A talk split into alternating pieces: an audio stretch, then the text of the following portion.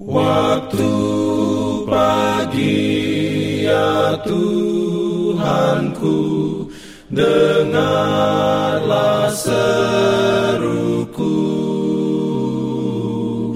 Melayang doa yang sungguh Memandang padamu. Selamat pagi pendengar Radio Advent Suara Pengharapan Mari mendengarkan suara Tuhan melalui tulisan pena inspirasi menjadi putra dan putri Allah. Renungan harian 28 Desember dengan judul Kita dihadapkan kepada Bapa. Ayat inti diambil dari Wahyu 3 ayat 5. Firman Tuhan berbunyi, Barang siapa menang, ia akan dikenakan pakaian putih yang demikian. Aku tidak akan menghapus namanya dari kitab kehidupan, melainkan aku akan mengaku namanya di hadapan Bapakku dan di hadapan para malaikat. Perlindungan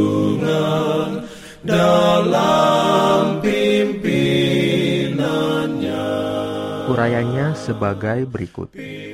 Ungkapan barang siapa menang menunjukkan bahwa ada sesuatu untuk dimenangkan bagi masing-masing kita.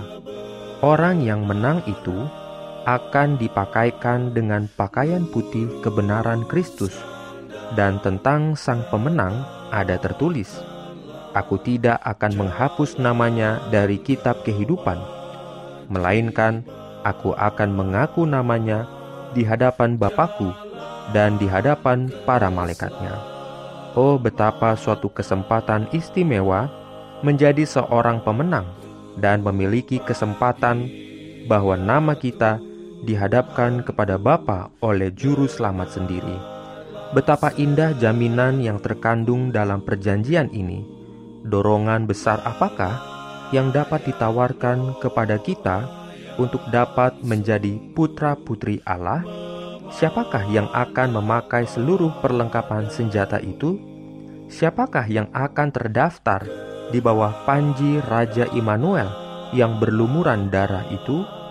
Pencerahan ilahi dapat terjadi pada setiap anak Allah yang berjuang dan dicobai agar dia tidak perlu jatuh dalam peperangan dengan kuasa kegelapan itu, melainkan menjadi seorang pemenang dalam setiap peperangan jubah kebenaran Kristus yang tanpa noda itu dipakaikan kepada anak-anak Allah yang diuji, dicobai, namun tetap setia. Nama mereka dipelihara dalam kitab kehidupan anak domba itu, terdaftar di antara mereka yang setia dalam segala zaman. Mereka telah melawan segala tipu daya sang penipu itu. Mereka juga tidak berbalik dari kesetiaan mereka dengan adanya auman naga itu. Sekarang mereka selamat untuk selama-lamanya dari sang penggoda itu. Umat sisa itu bukan saja diampuni dan diterima, melainkan dihormati. Serban tahir dikenakan pada kepalanya. Mereka itu menjadi seperti raja dan imam bagi Allah. Sedangkan setan sedang mendesakkan segala tuduhannya dan berusaha hendak membinasakan rombongan ini, para malaikat suci yang tidak kelihatan sedang berjalan ke sana kemari, menaruh di atas mereka metrai Allah yang hidup. Inilah mereka yang berdiri di atas bukit Zaitun bersama anak domba itu, dengan nama Bapa tertulis di dahinya. Amin. Pimpin aku ya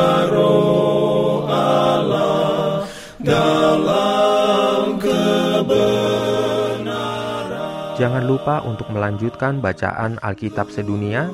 Percayalah kepada nabi-nabinya yang untuk hari ini melanjutkan dari buku Wahyu pasal 6. Selamat beraktivitas hari ini.